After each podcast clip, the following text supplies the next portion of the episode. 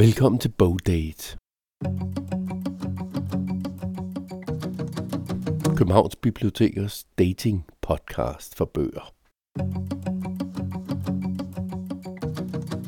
Altså, du skal finde en bog, som du tør dele en aften, en nat, måske en hel uge med. En, som måske gør så dybt indtryk, at den vil være med dig for resten af dit liv. Sådan har nogle af de tre medvirkende i denne podcast, Bogdate, det rent faktisk.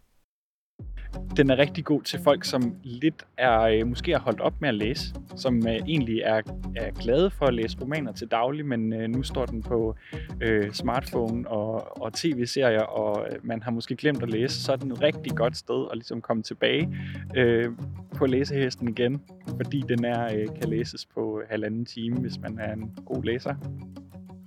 Det er en af de fire bøger, du kommer til at høre om her i Bogdate.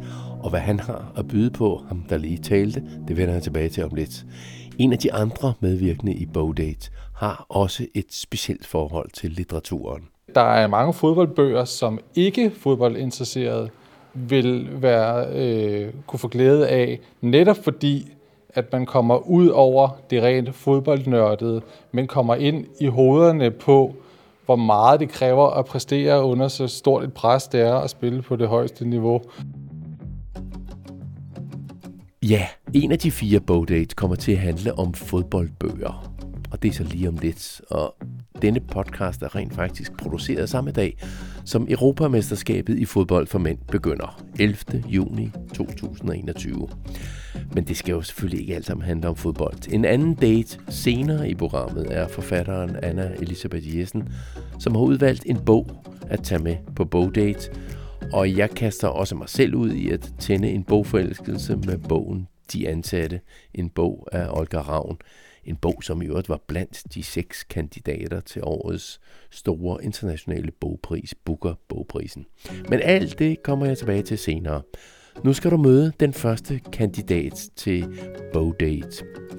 Jeg mødte journalist og fodboldbogforfatter Johan Lyngholm Bjerge på Østerbro Bibliotek, hvor han var i gang med et arrangement i rækken af såkaldte fodboldtalks, som er fodboldnørderi og foredrag med personligheder fra fodboldverdenen. Og det blev blandt andet holdt på forskellige københavnske biblioteker i forbindelse med EM i herrefodbold. Johan Lyngholm Bjerge har selv skrevet bogen Survivor om fodboldspilleren Jakob Gelberg, og han har skrevet bøger om FC København og Lyngby Boldklub, og jeg mødte ham altså ude på Østerbro Bibliotek. Det, som jeg synes, der kendetegner en, øh, en rigtig god fodboldbog, det er, at man, øh, at man ligesom også kommer lidt ind bag kulisserne, og, øh, og det bliver mere en, øh, en øh, resultatgennemgang, øh, og øh, så vandt de det mesterskab, så rykkede de ned der. Øh, der, hvor jeg synes, det bliver rigtig interessant, det er jo, at man kommer lidt dybere øh, og ind i hovederne på spillerne og, og leverne, øh, eller og lederne, øh, trænerne, øh, og, øh, og mærker alle de følelser og hele den passion, som der jo er forbundet med fodbold, sport i det hele taget, men, men måske i særlig grad fodbold, hvor der er så stor en fan-dyrkelse og fankultur. Men, men vil det altid være interessant at komme, komme helt derind? Altså fordi øh, spillet på banen har, har sin anatomi, øh, men, men alt det, der foregår, altså både i omklædningsrummet og bag kulisserne, er, er det altid interessant? Øh, det vil jeg jo sige ja til som fodboldinteresseret. Jo, altså, det er da klart, at du, du kan da finde øh, folk, som, øh, som der absolut ikke har øh, nogen som helst interesse i fodbold. De vil da ikke øh, måske synes, det er interessant at komme om bag i, men de vil måske heller ikke synes, det er interessant bare at se resultater, og det er udefra. Altså, så det er, jo, det, det er jo et spørgsmål om interesse. Men altså, jeg vil jo også sige, at der er mange fodboldbøger, som ikke fodboldinteresserede vil være, øh, kunne få glæde af, netop fordi, at man kommer ud over det rent fodboldnørdede, men kommer ind i hovederne på, hvor meget det kræver at præstere under så stort et pres, det er at spille på det højeste niveau. Øh, hvor, øh, hvor meget mentalt det, der ligger i, i hele det her spil. Øh, altså, alle de her ting, som der rækker langt ud over øh, rent øh, fodboldfaglighed, øh, men som, som, som, som, som handler om at udvikle sig som menneske og øh, præstere på store arenaer rundt omkring i verden og øh, forskellige kulturer og sådan noget. Den seneste, du har lavet, handler om, om Lyngby Boldklub. Øh, hvorfor er lige præcis Lyngby? Øh, hvorfor valgte du dem? Øhm, altså man kan jo sige, at jeg blev sådan set spurgt øh, om det.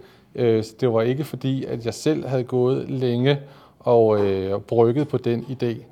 Men jeg vil så sige, at da jeg blev, da jeg blev spurgt, om jeg ville lave en øh, 100-års øh, jubilæumsbog om, øh, omkring Lønby Boldklub, så, øh, så pirrede det mig, fordi at, at jeg har aldrig dyrket klubben som sådan, men jeg har fulgt meget på afstand, og det har altid været en klub, som der har været øh, kendetegnet af at være øh, en højdeflyver, og så bum ryge helt ned omkring øh, afgrunden. Altså nogle enorme udsving med øh, en masse interessante mennesker, som der har haft kæmpe armbevægelser, øh, og nogle gange øh, lagt hjernen fra sig, og så var kørt på deres hjerte. Øh, og, og, det, og det har skabt så mange spektakulære historier egentlig, som jeg synes kunne være sjov og, øh, og, og spændende at dykke ned i. Så, øh, så det var ligesom det, øh, der gjorde, at jeg tænkte, det her det vil jeg gerne. Øh, jeg fik jo også ligesom fri adgang. Det var også en præmis, at, at, at der var ikke nogen, der skulle bestemme, og at jeg kun måtte skrive om de gode ting, øh, og ikke så meget om de, om de dårlige ting. Altså det har lige så meget været en bog om, hvordan det kan gå så galt i en fodboldklub øh, med en tvangsnedrykning, for grund af, at man gik konkurs, øh, men også hvordan man efterfølgende har rejst sig øh, fra afgrunden. Ikke? Det synes jeg har været spændende. Men, men hvis vi så lige for dem, som, som ikke har fulgt øh, Lyngby og ikke lige ved, hvad, hvad, hvad er øh, altså så det dramatiske højdepunkt i, i, i Lyngbys historie? Jamen, øh, det, jeg vil sige, at der har været flere dramatiske højdepunkter, fordi man kan jo sige, at øh, den her magiske fodboldsommer, som vi alle sammen kender fra 1992, hvor at Danmark vandt EM-guld, det skete jo et par uger efter, at Lyngby havde øh, vundet Danmarks øh, mesterskabet. Øhm, med, øh, der var jo Henrik Store Larsen, han kom jo som der blev EM-topscorer, øh, og der var flere andre Lyngby-spillere, der var med på det her hold umiddelbart efter den her triumf, så krakelerer hele fundamentet bag Lyngby, fordi at de har levet på, på øh, nogle penge, de ikke har haft.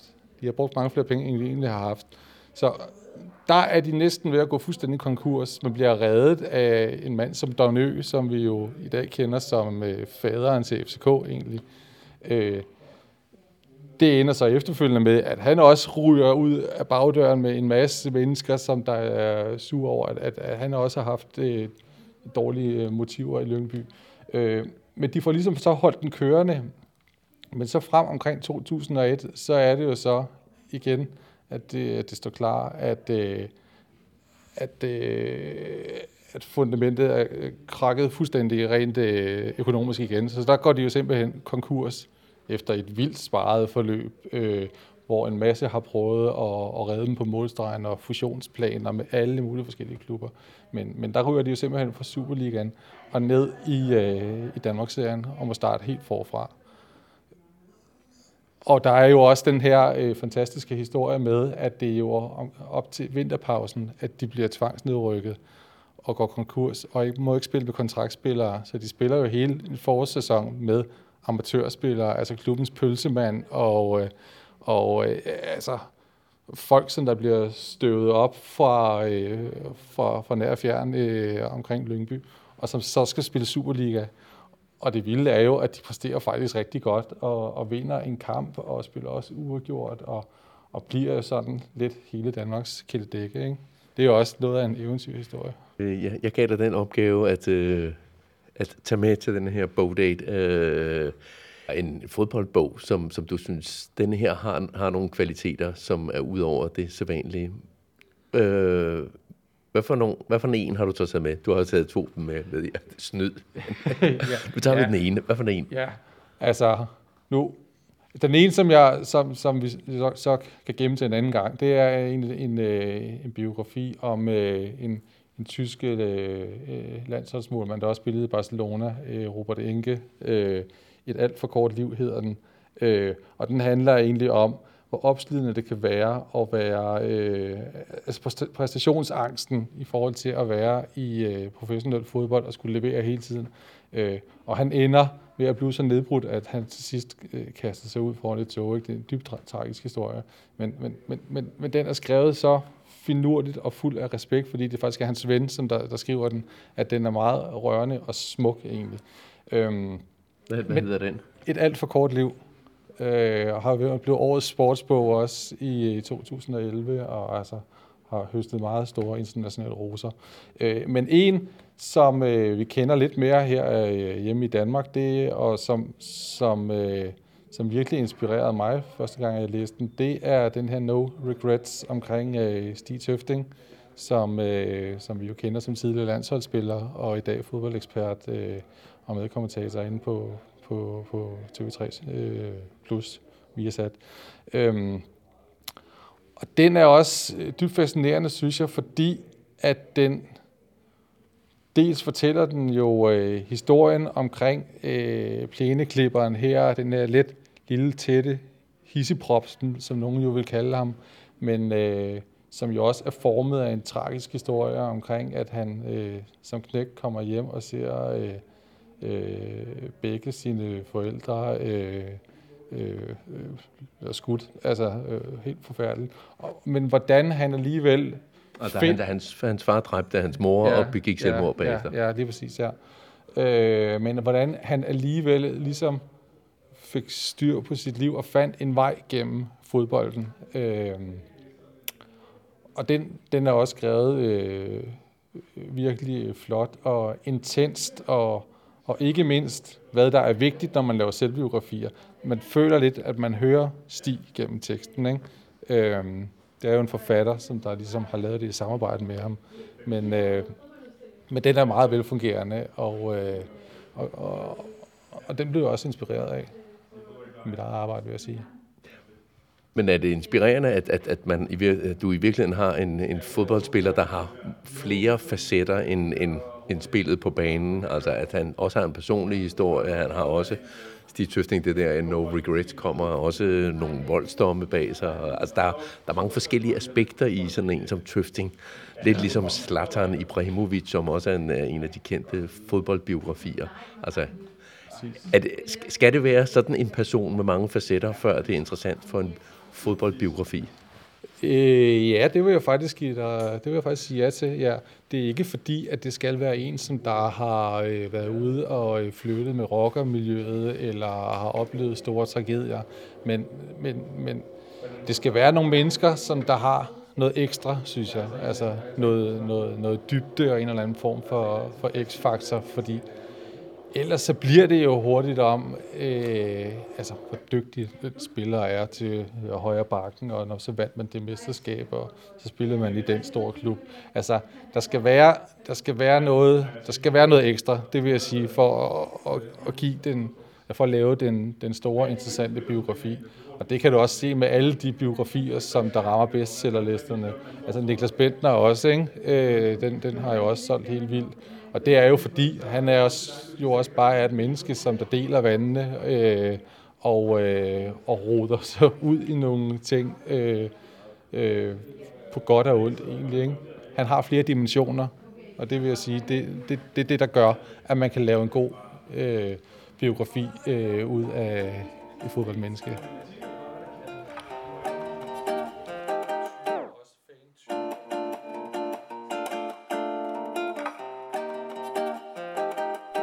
Det var journalist og fodboldbogforfatter Johan Lyngholm Bjerge, der havde taget to anbefalinger med til sin bogdate, henholdsvis Et alt for kort liv af Ronald Ring, og så Stig Tøfting biografien No Regrets.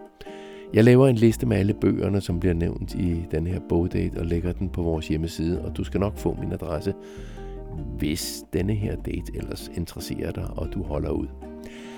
Hvis du nu ikke er til skæbne historier og fodbold, så kan det være den næste tiltaler dig. Det er noget fra den gamle hytte. En roman fra 1936, og det er forfatteren Anna Elisabeth Jessen, som er kommet med den bog til Bogdate. Hun er aktuel med sin seneste roman Huset, som er en slags krønike over en række ansatte i huset. Og det er Radiohuset og DR, som er omdrejningspunkt for historien. Anna Elisabeth har selv arbejdet i DR i de fleste år af hendes liv, men før hun blev journalist studerende, studerede hun dansk på universitetet, og så blev tændt på den her bog, som hun så har taget med til Bogdate. Jeg satte hende i stævne ved Radiohuset på Frederiksberg, hvor der i dag er musikkonservatorium.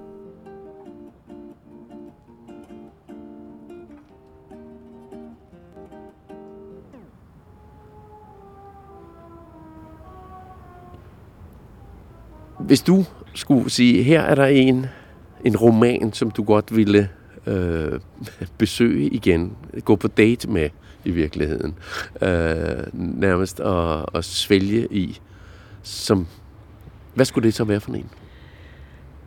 Altså det er jo svært, når jeg kun må vælge en roman og en forfatter. Ikke? Altså jeg læser mange bøger og læser fortsat, og øh, Altså, der er mange tyske romaner, for eksempel. Altså, jeg har læst rigtig meget tysk litteratur, også Günther Grass. Jeg har læst øh, østrisk Max Frisch, for eksempel. Ikke?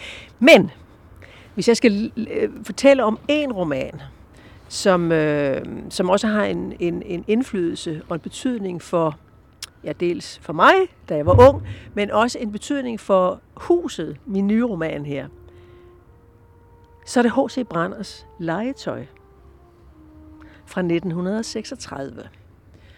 Og øh, det er en kollektiv roman, som, som jo også min huset er. Den foregår i noget, der hedder Kejserboderne i København, i Indreby. Der er ikke noget, der hedder Kejserboderne. Der er noget, der hedder Klareboderne. Der ligger Gyldendal. Det her det er Kejserboderne, som er en fiktiv adresse. Og øh, det er her i midten af 30'erne, slutningen af 30'erne. Og øh, hovedpersonen er jo huset, firmaet, grossistfirmaet, der importerer legetøj fra hele Europa. Og øh, romanen bliver fortalt gennem karakterer. Mange karakterer faktisk. Altså indehaveren, funktionærerne, en kontorelev, dem der arbejder nede i øh, på lageret, en ung mand, der kommer ind og bliver ansat, sådan en, en der er en forsumpet en medicinstuderende, som kommer ind og og skal arbejde ind i huset her. Så man møder, man møder alle de her karakterer, øhm, der er ansat i legetøj, altså i, i kejserboderne. Og så bliver alle ismerne diskuteret igennem dem. Ikke? Altså der er øh, humanisten, og der er kommunisten, og der er socialisten, der er liberalisten, der er fascisten. Altså hvor, hvor Brander jo virkelig skriver op imod, at der er en krig, der er måske syner, øh, eller en fascisme, han ser på vej fra, fra Tyskland. Og jeg synes, det er en fantastisk roman. Så er der kvinderne, der er Clara, som er en af hovedpersonerne, som er en kontorelev inde i huset. Og så er der også kvinderne, konerne til alle de her mænd derhjemme, som man også kommer hjem til. og den er fantastisk moderne egentlig. Selvfølgelig er det der med kvindesynet, fordi kvinderne er, er hjemmegående, de fleste af dem, bortset fra kontordamerne, inde i kejsergaderne her.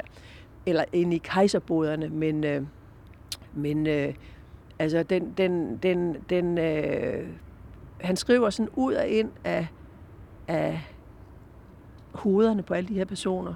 Og derigennem diskuterer alle de her ismer. Og så er, altså, og tiden er selvfølgelig det er ikke over lang tid, det er, måske foregår hele romanen over et halvt år, eller tre kvart år, eller et år, eller to, det er sådan lidt svært ikke? at sige præcist.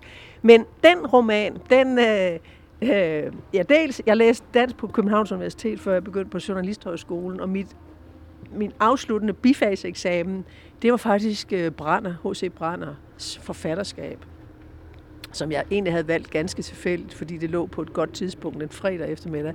Men øh, der øh, skrev jeg opgave, og kom også til eksamen i H.C. Brander. Det er jo helt tilbage til 80 eller sådan noget jeg tror, det var i 80, 80, 81.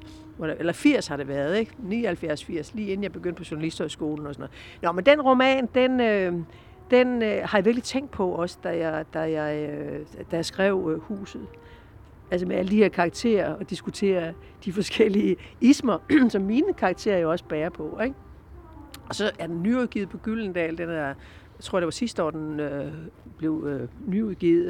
Og jeg synes, det er en glimrende roman. Og det er sådan et lidt overset og glemt forfatterskab hos Brander.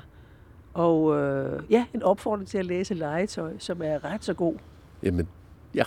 Den tror jeg rent faktisk, jeg vil tage med hjem. Fordi min oplevelse med H.C. Branders Legetøj, det er, at den er, står i en samling for mig af tvangsspis, uh, tvangs, tvangsboller, man fik i uh, skolen. Jeg kan nu ikke huske, om det var gymnasiet eller folkeskolen, men jeg kan bare huske den lige så vel som... Altså, er det rigtigt? Ja, og, og, og, og tvangsboller er jo ikke... Nej. nej. Så jeg havde det bare sådan med legetøj. Nej, den, jeg fangede den aldrig.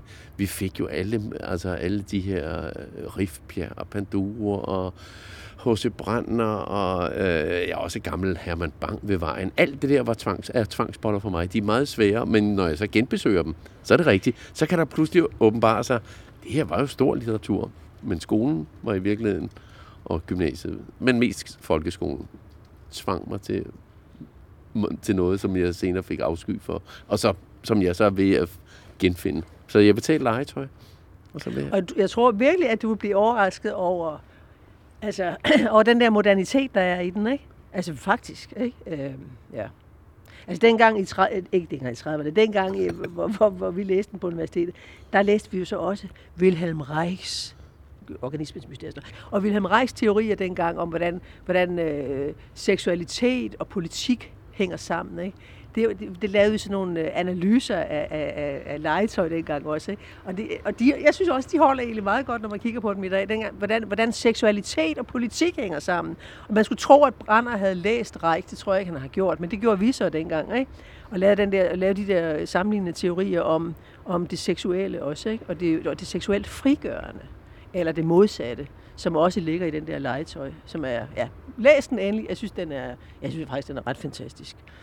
Men altså, jeg vil ikke sige, at det er en bog, jeg har levet og åndet med i alle de der år, men altså, den har i hvert fald været inde i mig, så jeg, har, jeg ved og vidste, at, øh, at jeg har brugt den lidt i mit huset her, ikke? i forhold til det der øh, sted der med alle de her forskellige personer. Fordi alle mine, mine personer er også meget forskellige. Ikke? De er virkelig meget forskellige. Altså med ja, dels køn og dels også øh, politisk anskuelse. Ikke? Tak for anbefalingen.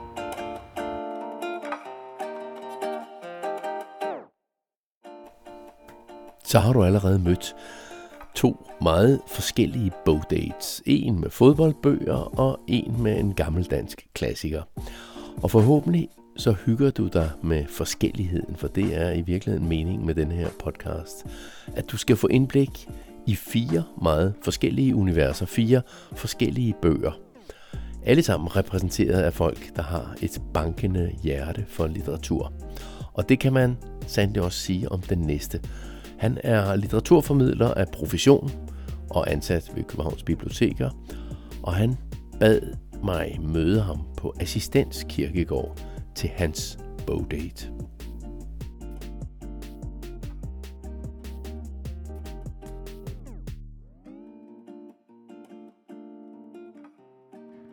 Jeg hedder Rasmus Riskær, og jeg er bibliotekar på Husum Bibliotek. Og øh, jeg har taget en bog med, øh, som jeg meget gerne vil anbefale. Øh, men jeg kan jo lige først fortælle, øh, hvor vi sidder henne.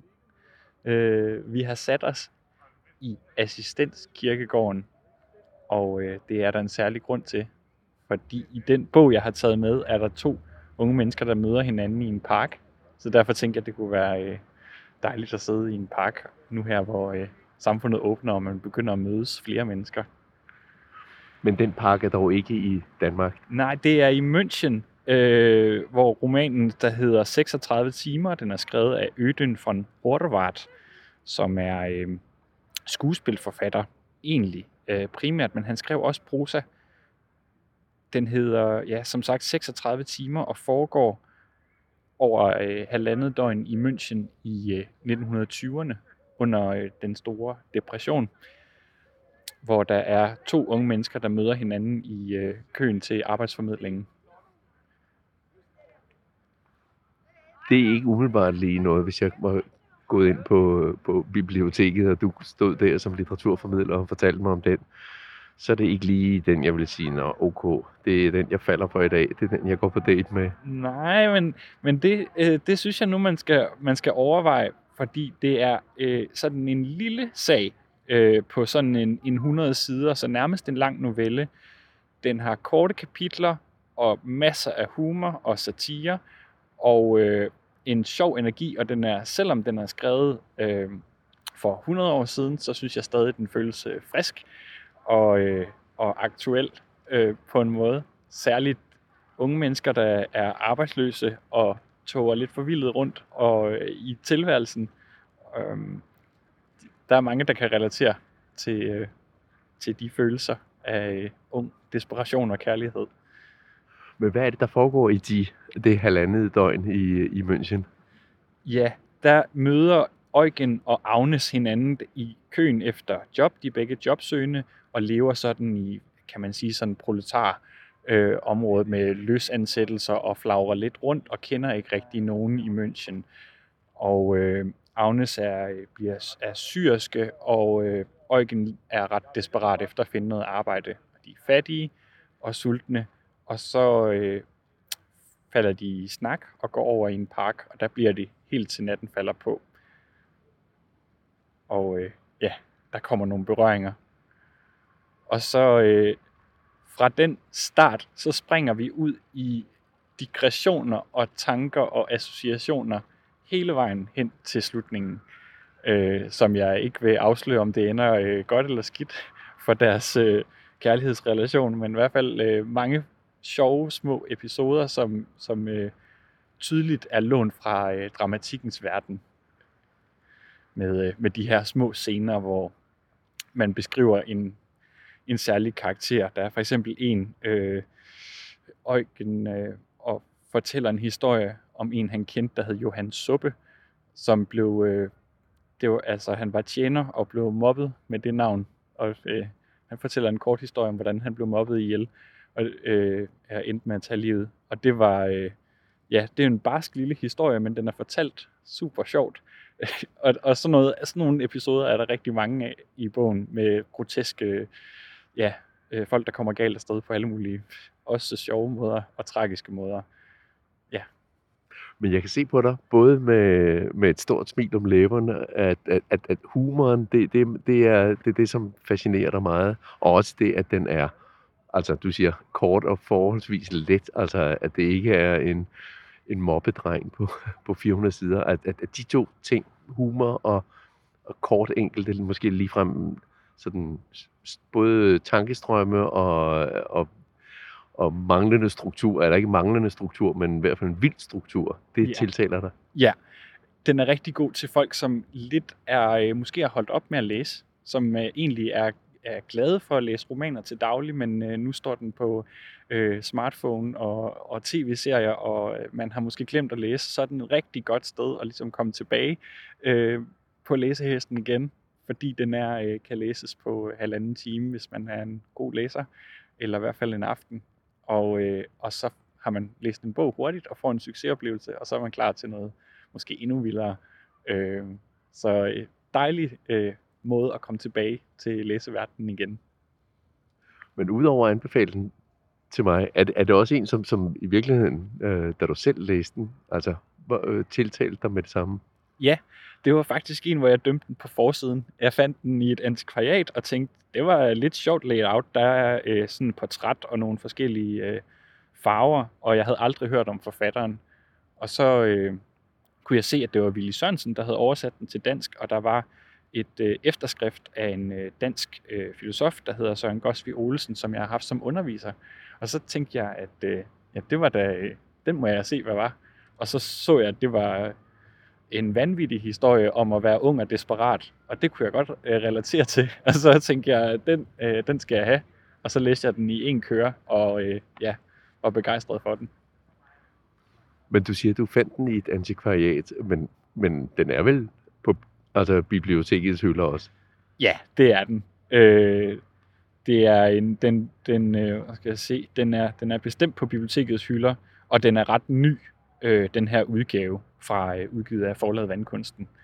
Øh, så den er bestemt tilgængelig, og øh, det er der også andre af hans bøger, der er. Men apropos det, jamen satte du dig ind i, hvem, hvem Øden von Horvath, hvem han egentlig er? Altså som sagt, du nævnte, at han var skuespilforfatter. Ja, altså jeg har læst øh, noget om ham, og der er også en fin beskrivelse af ham her i, øh, i efterskriftet. Han øh, led den kranke skæbne i en meget ung alder. Øh, altså han, han øh, at dø øh, på, på Champs-Élysées i et uvær, så bliver han ramt af et træ og dør. Og han er vokset op i øh, det østrig-ungarske øh, hvad hedder det, dobbeltmonarki, som jo bryder sammen i forbindelse med øh, Første Verdenskrig. Og han er egentlig født i øh, det, der så er Kroatien nu, og har ikke noget hjemland, og rejser rundt og studerer andre steder, øh, og er blandet mellem at være øh, tysk skolet og østrisk og have øh, forskellige relationer, og så selvfølgelig er samtiden, som bød på økonomisk depression og stigende øh, fascisme og nazisme, som han også var en øh, græskritiker af. Og dør af et faldende træ på Champs-Élysées. Det, det lyder tragisk. Ja, det er noget af et liv, men på en eller anden måde, så den, den lidt komiske måde, der også er i, i det dødsfald, er minder om mange af de her scener, som også er, er brutale og små, øh, små historier og anekdoter, der kommer ind i bogen. Det er også, øh, der er også masser af, af vold og død, men øh, der er et eller andet, ja, næsten morsomt eller tragikomisk over det.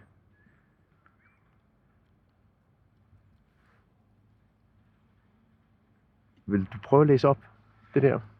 Ja. Ja, det vil jeg gerne. Vi, øh, Agnes og Eugen har mødtes på det her tidspunkt, hvor vi er, og de venter på anden date, kan man sige. De har en aftale øh, med at mødes igen senere, men det vi er så øh, vi er i ventetiden her. Og øh, Agnes er på en øh, bænk og øh, dagdrømmer.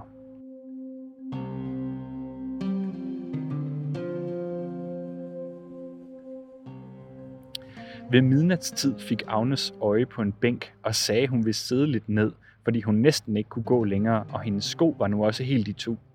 Manden sagde, at så vil han også sidde lidt. Netterne var jo stadig varme. De satte sig, og på ryglænet stod kun for voksne. Manden skulle lige til at sige, at det var forbudt af politiet, at børn sætter sig på sådan en bænk, eller at man sover på sådan en bænk. Så faldt Agnes i søvn. Manden sov ikke. Ikke fordi det var forbudt af politiet, men fordi han tænkte på noget helt andet. Han tænkte på en meget enkel tanke. Hvis bare en anden kunne tage livet af en selv, tænkte manden. Og Agnes drømte en meget enkel drøm. Hun kørte i en helt vidunderlig bil gennem en vidunderlig verden. I denne verden voksede alting af sig selv og hele tiden. Hun skulle ikke betale noget, og alting havde et navn, der ikke var til at sige, rigtig udenlandsk. Alting var anderledes end her. Her er nemlig virkelig ikke rart, sagde en herre. Denne herre havde en hvid hat, en hvid kjole og hvide bukser, hvide sko og hvide øjne. Jeg er tjenernes pave, sagde herren, og i min ungdom har jeg i Forstenriderpark nedlagt de kongeligste Agneser. Vi jog dem ud i Starnberger See og gav dem fra båden nogle vældige lussinger. Egentlig hedder jeg slet ikke Harry, men Frans, og Agnes gik igennem skoven. Det var en elmeskov, og under hver elm sad der en øjken. Der var mange hundrede elme og øjkener, og de havde alle de samme bevægelser. Agnes, sagde øjkenerne. Vi ventede på dig på hjørnet af Schleichheimerstrasse, men der var ikke plads til os der. Vi er nemlig for mange. For resten var agurkesalaten virkelig så vidunderlig. Da kom den store hvide engel svævende og holdt en agurk i hånden. For Gud er ingen agurk umulig, sagde englen. Morgenvinden strejfede bænken, og manden sagde, det er morgenvinden.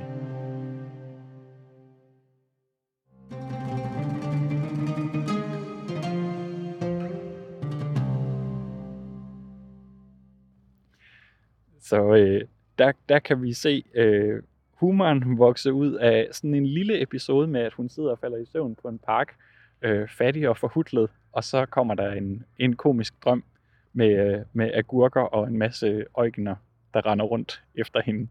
Og øh, ja, det, da de mødes, så er der sådan en scene, hvor han lægger hånd på, øh, på hendes knæ, og det, det er sådan en hel side med en indre monolog om øh, berøringer, og hvad siger knæet, og hvad siger hånden, og hvad tænker hånden, og sådan noget.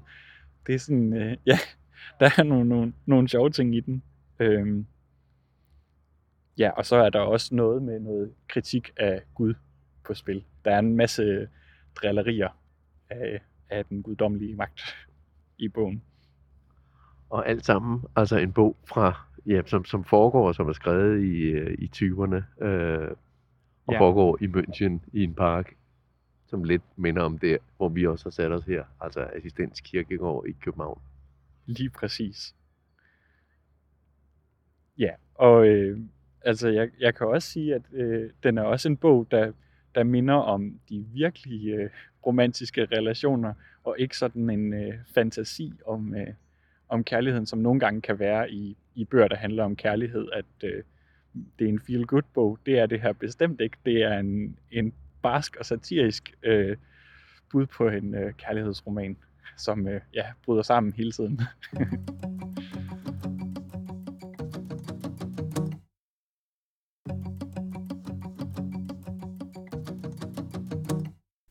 36 timer af den østriske forfatter Horvath. En forfatter, der desværre aldrig selv nåede at opleve sin store succes. Han flyttede fra Østrig, da de tyske nazister i 1938 tvang landet, altså Østrig, til at være en del af Nazi-Tyskland. Derfor flyttede han til Paris, og en aften i stormvejr på avenuen Champs-Élysées fik han en gren, som var brækket af et træ, i hovedet og blev dræbt. Og paradoxalt nok havde han få dage før sagt til en ven, jeg er ikke bange for nazisterne, jeg er mere bange for, hvad der kan ske, når man går på gaden. Så hvis man ikke vil gå på gaden for at hente de bøger, som vi anbefaler her i Bogdate, ja, så er der rent faktisk mulighed. Så kan man bare hente dem på nettet. Enten som e-bog, som man kan læse op på computeren, eller som lydbog, hvor man kan få læst den op, altså også på computeren, men også på sin smartphone. Og det gælder for den næste bog. Den fås både i papirformat, som e-bog og som oplæst bog. Og det er også den sidste bog i dagens bogdate, og det er mig, der forsøger at tale denne her bog op. Og så håber jeg så, at du vælger at tage den med hjem til en stund i sofaen, eller sommerhuset, eller stranden. Jeg vil egentlig godt sige en hyggestund, men det er ikke sikkert, at du opfatter det som hyggeligt at være i selskab med den her bog. Det er nok nærmere interessant, underligt, øh, eller måske lidt uhyggeligt. I den forrige udgave af Bowdate valgte jeg en af de legendariske science fiction romanforfattere, Philip K. Dick, ham som skrev oplægget til filmen Blade Runner.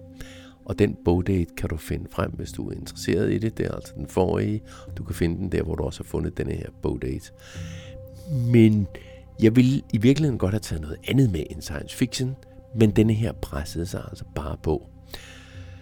Det er bogen De ansatte af den danske forfatter Olga Ravn. En bog, som kom i 2018. Og det er som sagt en science fiction roman, selvom det er en meget anderledes en af slagsen. Selvom uh, Olga Ravn i virkeligheden skriver meget andet.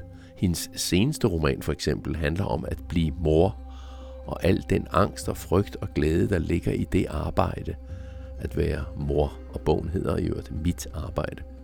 Men jeg er allerede på langt væk. Vi skal med denne her bog, som jeg har valgt, De Ansatte, ud i verdensrummet, ud på et rumskib eller en rumstation, hvor besætningen består af lige dele mennesker, dem som er blevet født og kan dø, altså dem som vi kender, og så menneskelignende biologiske computere. De ligner os, men de kan reloades, de kan opdateres, og de kan leve for evigt. De ligner alle sammen hinanden, menneskene og menneskelignende computere. De har selv svært ved at finde ud af, hvem der er hvem.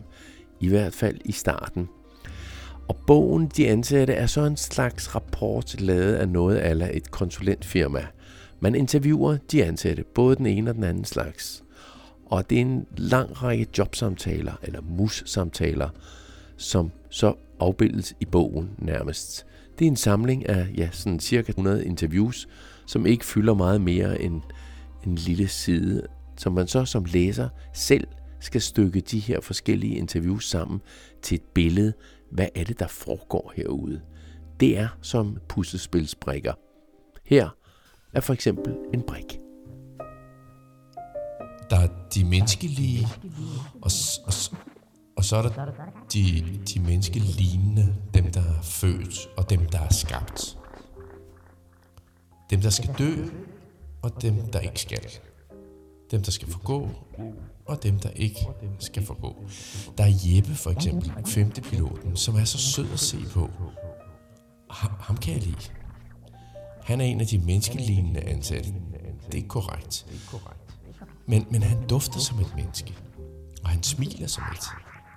Og hvad skal det betyde? Jeg er ligeglad med det. Jeg arbejder i maskinrummet på bunden af skibet, men nu sidder jeg jo her hos jer i undersøgelseslokalet. Jeg tror, jeg er en af dem, der kender skibet allerbedst.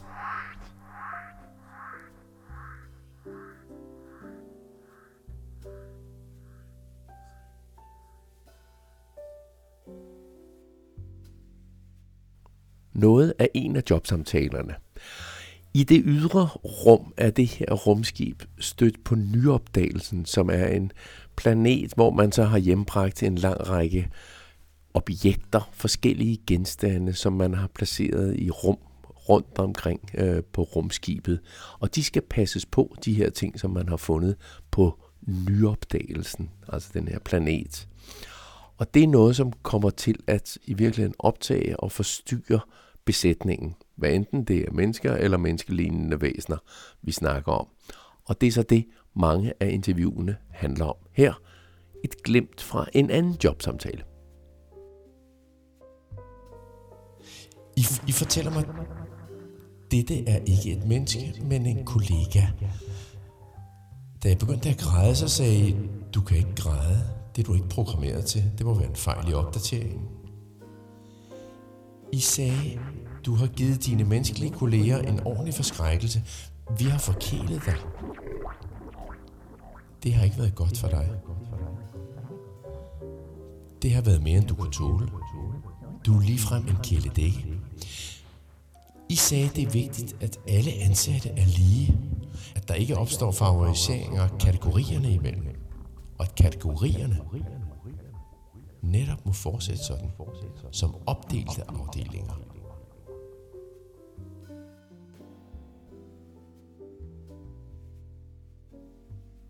Endnu en samtale, jobsamtale, en mus-samtale fra bogen De Ansatte.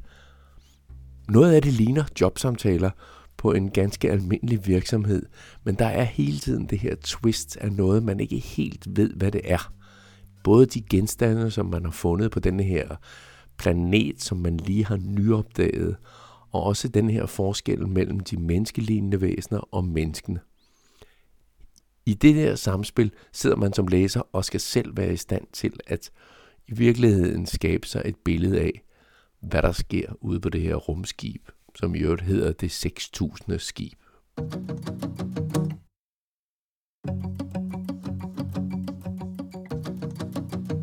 Du lytter til Bogdate. Jeg hedder Claus Vitus. Og har præsenteret fire bøger, eller lidt mere, bøger, som du så kan date, blive indfanget af, optaget af, eller give dig hen til. Her til sidst var det Olga Ravns roman De Ansatte, en samling af ja, cirka 100 vidneudsagn fra et rumskib. Meget let læst, men ikke lige så let at forstå eller fordøje. Den har i hvert fald gjort dybt indtryk på mig, og jeg er stadigvæk ved at fordøje den. Og sådan skulle det gerne være med alle de bøger, som præsenteres her. Det er bøger, som har gjort indtryk, dybt indtryk, på de mennesker, som præsenterer bøgerne. Og de så også gør indtryk på dig, og om du vil fordybe dig yderligere, det er jo op til dig selv. De andre bøger i dagens bogdate var 36 timer af den østriske forfatter Horvath, Legetøj af den danske forfatter H.C. Brander og fodboldbøgerne No Regrets om Stig Tøfting og den tragiske beretning om den tyske fodboldmålmand Robert Enke, som begik selvmord. Et alt for kort liv hedder den. Du kan se titlerne på bøgerne på vores hjemmeside for Københavns Bibliotekers podcast, og den hedder bare Lyd Og selve adressen til Lyd og til Københavns Bibliotekers hjemmeside er bibliotek.kk.dk. Bibliotek, det er livet af landvejen. KK, det står for Københavns Kommune. Og .dk, ja, det står for Danmark. Bibliotek, KK.dk med punktummer imellem. Og her kan du også finde andre podcasts og tidligere podcasts i serien Bogdate. Og musikken i denne udgave var The Traveler af Christopher Mo Ditlevsen, Sign af Loving Caliber, Strapped af Panda Raps og Seven Falls af Haronoda. Alt sammen fundet via epidemicsound.com.